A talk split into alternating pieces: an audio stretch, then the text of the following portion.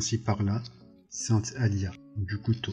La révérende mère doit combiner les pouvoirs de séduction d'une courtisane avec la majesté d'une déesse vierge et conserver ses attributs, sous tension aussi longtemps que subsistent ses pouvoirs de jeunesse.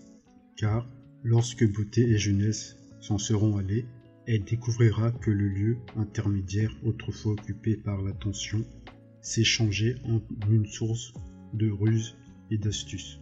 Eh bien, Jessica, qu'as-tu à dire pour toi-même demanda la révérende mère. Ce même jour, Paul avait subi l'épreuve et maintenant le crépuscule venu. Les deux femmes étaient seules dans le salon de Jessica. Paul attendait dans la chambre de méditation d'où il ne pouvait percevoir la moindre parole. Jessica se tenait devant les fenêtres ouvertes sur le sud. Elle voyait et ne voyait pas les couleurs qui s'étaient rassemblées sur la prairie, sur la rivière. Avec le soir, elle entendait et n'entendait pas les mots que prononçait la révérende mère. Elle avait déjà subi l'épreuve, tant d'années auparavant. Elle n'était alors qu'une fillette frêle, aux cheveux couleur de bronze, au corps secoué par les tempêtes de la puberté, une fillette qui avait subi l'examen de la révérende mère. Jus Hélène Moyam, rectrice supérieure de l'école Béné Jézirite de Wallach-Neuf. Aujourd'hui, elle contemplait sa main droite, pliait ses doigts et se souvenait de la souffrance, de la peur, de la colère. Pauvre Paul, souffla-t-elle. Jessica, je t'ai posé une question. La voix de la vieille femme était sèche, impérative. Oui, oh. Jessica s'arracha au passé, se tourna vers la référende mère, qui était assise, le dos nu, entre les deux fenêtres d'Occident. Que voulez-vous que je vous dise? Ce que je veux que tu me dises. Il y avait une note cruelle, de moquerie, dans cette voix ancienne, et Jessica s'écria. Eh bien, j'ai eu un fils, et elle savait que la colère qu'elle ressentait avait été provoquée délibérément. Il t'avait été ordonné de donner que des filles, au Atride, mais cela représentait tant pour lui. Et dans ton orgueil, tu as pensé pouvoir donner le jour au Cuisat à Desroches. Jessica redressa le menton. J'ai senti que cela était possible. Tu n'as pensé qu'au désir du duc, de posséder un fils, lança la vieille femme. Mais son désir n'a rien à voir avec tout cela. Une fille, Atreide, aurait pu épouser un héritier, Arcona, et la brèche eût été ainsi comblée. Tu as compliqué les choses d'une façon impensable. Maintenant, nous pourrions perdre les lignées. Vous n'êtes pas infaillible, dit Jessica, et elle défiait le regard des yeux anciens. Ce qui est fait est fait, dit la révérende mère. Je jure que jamais je ne regretterai ma décision, dit Jessica. Comme c'est noble de ta part. Aucun regret, jamais. Nous verrons bien ce qu'il en sera lorsque tu fuiras avec ta tête mise à prix, que toutes les mains se lèveront sur toi et ton fils. Jessica était devenue pâle. N'y a-t-il donc aucune alternative? Une alternative? Comment une Béné peut-elle demander cela? Je veux seulement savoir ce que vous avez pu lire dans l'avenir grâce à vos pouvoirs. Je lis dans l'avenir ce que j'ai lu dans le passé. Tu connais très bien nos problèmes, Jessica. La race sait qu'elle est mortelle et elle redoute la stagnation de son hérédité. Il coule dans son sang le besoin de mêler dans le désordre les lignées génétiques. L'impérium, la compagnie, CHOM et les grandes maisons ne sont que des débris, des paves emportés par ce flot. Le CHOM murmura Jessica. Je suppose que, d'ores déjà, il a été décidé de quelle façon elle partagera les restes d'Arakis. Qu'est-ce que le CHOM La girouette au vent de notre époque demanda la vieille femme. L'empereur et ses partisans contrôlent à présent 59,65% des votes du Conseil de la compagnie. Il est certain qu'ils sentent les profits possibles, et comme d'autres les sentent aussi. Leur puissance sur les votes sont trouve renforcée. Ainsi se fait l'histoire, ma fille. Voilà exactement ce qu'il me faut en ce moment, Jessica. Un bon cours, un bon cours d'histoire. Ne sois pas sarcastique, ma fille. Tu sais aussi bien que moi quelle force nous environne. Notre civilisation repose sur trois bases. La maison impériale, qui s'oppose aux grandes maisons, du Landsrat, et, entre elles, la Guilde, et son satané monopole des transports interstellaires et politiques. Le tripode est le plus instable de toutes les structures. Et je compte sans ce système commercial qui est demeuré au stade féodal, tournant le dos à toute science, et qui complique toute chose. Des débris d'épaves emportés par le feu, comme le duc Leto, son fils et la voix de Jessica était amère, et la révérende mère l'interrompit. Au silence, ma fille. Tu savais très bien, en entrant dans ce jeu, sur quel fil tu allais danser. Je suis une Bénégéris. Je n'existe que pour servir. C'est la vérité. Et tout ce que nous pouvons espérer, c'est empêcher que tout ceci ne provoque une conflagration générale afin de préserver ce qui peut l'être. Encore dans nos lignes de sang. Jessica ferma les yeux et elle sentit le picotement des larmes. Sous ses paupières, elle lutta contre le tremblement intérieur qui la saisissait, contre les frissons de sa peau. Un souffle rauque, un poule qui s'affolait, la sueur sur ses paumes. Elle dit Je paierai mes fautes. Ton fils payera avec toi. Je le protégerai autant que je pourrai. Le protéger. Mais si tu le protèges trop, Jessica, jamais il ne deviendra assez fort pour accomplir son destin. Jessica se détourna par-delà la fenêtre. Elle contempla l'ombre qui se faisait plus dense. Est-elle vraiment aussi affreuse, cette planète, Arrakis? Affreuse, mais pas complètement, dit la révérende mère. La missionnaire protectiva est passée là, et elle a quelque peu amélioré les choses. La révérende mère se leva et lissa un pied de sa robe. Appelle le garçon. Je dois bientôt partir. Vraiment, la voix ancienne s'adoucit. Jessica, ma fille, je souhaiterais être à ta place et assumer tes peines. Mais chacun de nous doit suivre son propre chemin. Je sais, tu m'es aussi cher que n'importe laquelle de mes filles. Mais je ne puis laisser cela interférer avec le devoir. Je comprends, c'est nécessaire. Ce que tu as fait, Jessica, et pourquoi tu l'as fait. Nous le comprenons toutes les deux. Mais la bonté m'oblige à te dire qu'il y a peu de chance pour que l'enfant soit la totalité du Bene il ne faut pas trop espérer. Jessica chassa les larmes au coin de ses yeux. C'était un geste de colère. Elle dit Vous me donnez l'impression d'être devenue une petite fille. De réciter à nouveau ma première leçon. Les mots franchissaient difficilement les lèvres. Les humains ne doivent point se soumettre aux animaux. Et elle eut un sanglot étouffé et acheva. Presque dans un murmure, j'ai été si seul. Cela devrait faire partie des épreuves, dit la vieille femme.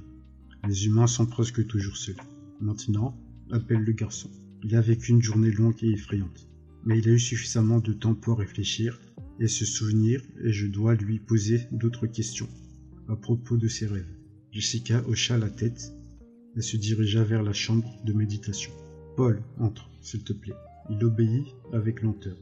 Il regarda sa mère comme une étrangère. Puis, comme il posait les yeux sur la révérende mère, la méfiance ternit son regard, et il se contenta d'incliner le menton comme à l'adresse d'un égal.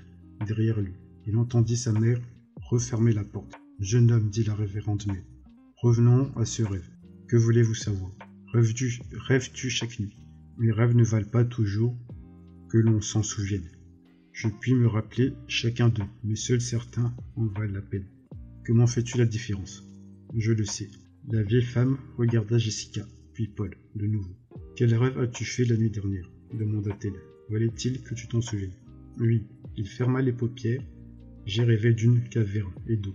Il y avait une fille, très maigre, avec de grands yeux, des yeux entièrement bleus, sans le moindre blanc. Je lui parlais de vous, je lui disais que j'avais vu la révérende mère sur Calanda, que j'avais vu la révérende mère sur Calandan. Il rouvrit les yeux. Est-ce que tu racontais à cette étrange fille Est-ce arrivé aujourd'hui?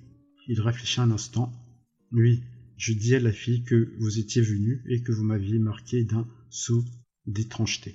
Un saut d'étrangeté, murmura la révérende mère. Et elle regarda de nouveau Jessica avant de revenir au garçon. Mais dis-moi, Paul, as-tu souvent de ces rêves où se passent des événements qui se répètent ensuite dans la réalité, exactement comme tu l'as rêvé? Oui, et j'avais déjà rêvé de cette fille. Ah, tu la connais? Je la connaîtrai. Parle-moi d'elle. À nouveau, il ferma les yeux. Nous sommes dans un petit refuge, entre des rochers. Il fait presque nuit, mais il y a encore un peu de tideur, et je peux apercevoir des bandes de sable entre les rochers. Nous, nous attendons quelque chose. Je dois rencontrer des gens. La fille est effrayée, mais elle essaye de ne pas le montrer. Moi, je suis excité. Elle me dit Parle-moi des eaux de ton monde natal. Usul. Paul ouvrit les yeux. N'est-ce pas étrange? Ma planète, natale s'appelle Calendan. Jamais je n'ai entendu parler d'un monde appelé Usul. Y a-t-il autre chose dans ce rêve? Intervient Jessica. Oui, mais j'y pense. Peut-être est-ce moi que la fille appelle Usul. À nouveau, ses paupières s'abaissèrent. Elle me demande de lui parler des eaux de ce monde. Et je lui prends la main. Je lui dis que je vais lui réciter un poème. Je lui récite en lui expliquant certains termes, comme plage, ressac, algue, mouette. Quel est ce poème? Je regarde la révérende mère d'une balade de Gurney Halleck pour les moments de tristesse. Derrière son fils, Jessica se mit à réciter. Je me souviens de la fumée, de celle d'un feu, et des ombres sur les pans, durs, propres, solides, des mouettes au bout de la terre, blanches sur tous verts, et du vent qui venait dans les pins faire se balancer les ombres, des mouettes qui déployaient leurs ailes vers le ciel, et qui l'emplissaient de cris, dans le bruit du vent, qui soufflait sur la plage et le ressac, et je vois notre feu, qui a brûlé les algues. C'est celui-ci, dit Paul. La vieille femme le regarda et dit Jeune homme, en tant que rectrice du Bene je recherche le Kwisat Adirash, le mal qui pourra devenir véritablement l'un d'entre nous.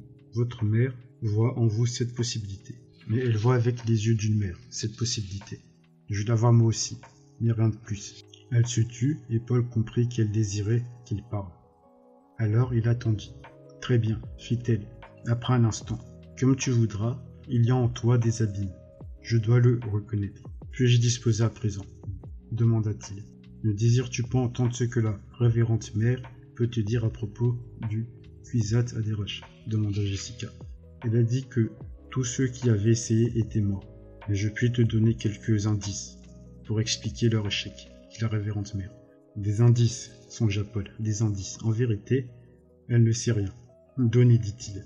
Et allô, diable, hein Elle grimaça un sourire et des rides s'entrecroisèrent sur son visage. Très bien. Alors voici. Qui se soumet de nous Il éprouva de l'étonnement. Quoi? Elle parlait de choses aussi élémentaires que la tension dans la signification. Croyait-elle donc que sa mère ne lui avait rien appris? Est-ce là un indice? demanda-t-il. Nous ne sommes pas ici pour jouer sur les mots ou ergoter sur leur sens, dit la révérende mère. Le sol qui se soumet au vent prospère et donne de nombreux sols, qui formeront un mur contre le vent. Tel est le but du sol. Il la regarda, elle venait de dire but, et le mot avait pénétré profondément en lui, distillant à nouveau cette pensée d'un but terrible. Il en éprouva une colère soudaine à l'égard de la vieille femme. Cette prétendue sorcière n'avait donc que des platitudes à lui débiter. Vous pensez que je puis être ce Kwisatz Haderach, dit-il. Vous parlez de moi, mais vous n'avez encore rien dit, qui puisse en aucune façon aider mon père. Je vous ai entendu parler de ma mère, et vous semblez considérer que mon père est déjà mort. Pourtant, il ne l'est pas, non? S'il était possible de faire quelque chose pour lui, nous l'aurions déjà fait. Mais il se peut que nous parvenions à te sauver toi. C'est douteux, mais possible. Quant à ton père, il n'y a rien à faire pour lui. Lorsque tu auras admis ce fait, tu auras appris une vraie leçon. Bene Il comprit que ces mots venaient d'atteindre durement sa mère, mais il se détacha par son regard de la vieille femme. Comment pouvait-elle parler ainsi de son père? Comment pouvait-elle être, comment pouvait-elle être aussi sûre d'elle? Dans son esprit, le ressentiment était maintenant comme un feu brûlant. La révérende mère se tourna vers Jessica. Tu l'as éduqué dans la manière. J'en vois les signes sur lui. J'aurais fait de même à ta place. Au diable les règles. Mais à présent, je t'avertis. Ne tiens plus compte de ta progression régulière, de son éducation. Pour sa propre sécurité, il lui faut la voix. Déjà, il en a quelques idées, mais nous savons toutes les deux qu'il a besoin de beaucoup plus, et de toute urgence. Jessica acquiesça et la révérende mère revint à Paul. Au revoir, jeune humain. J'espère que tu réussiras. Mais quoi qu'il advienne, nous réussirons quand même. Lorsqu'elle regardait de nouveau Jessica, il eut entre les deux femmes un imperceptible signe de compréhension. Puis la révérende mère quitta la pièce dans un froissement de tissu, sans un regard en arrière. Déjà, ceux qui laissé avaient déserté ses pensées. Pourtant, Jessica avait eu le temps de surprendre des larmes sur les joues anciennes, ridées. Des larmes plus inquiétantes que tous les mots qui avaient été prononcés dans ce jour, que tous les signes échangés.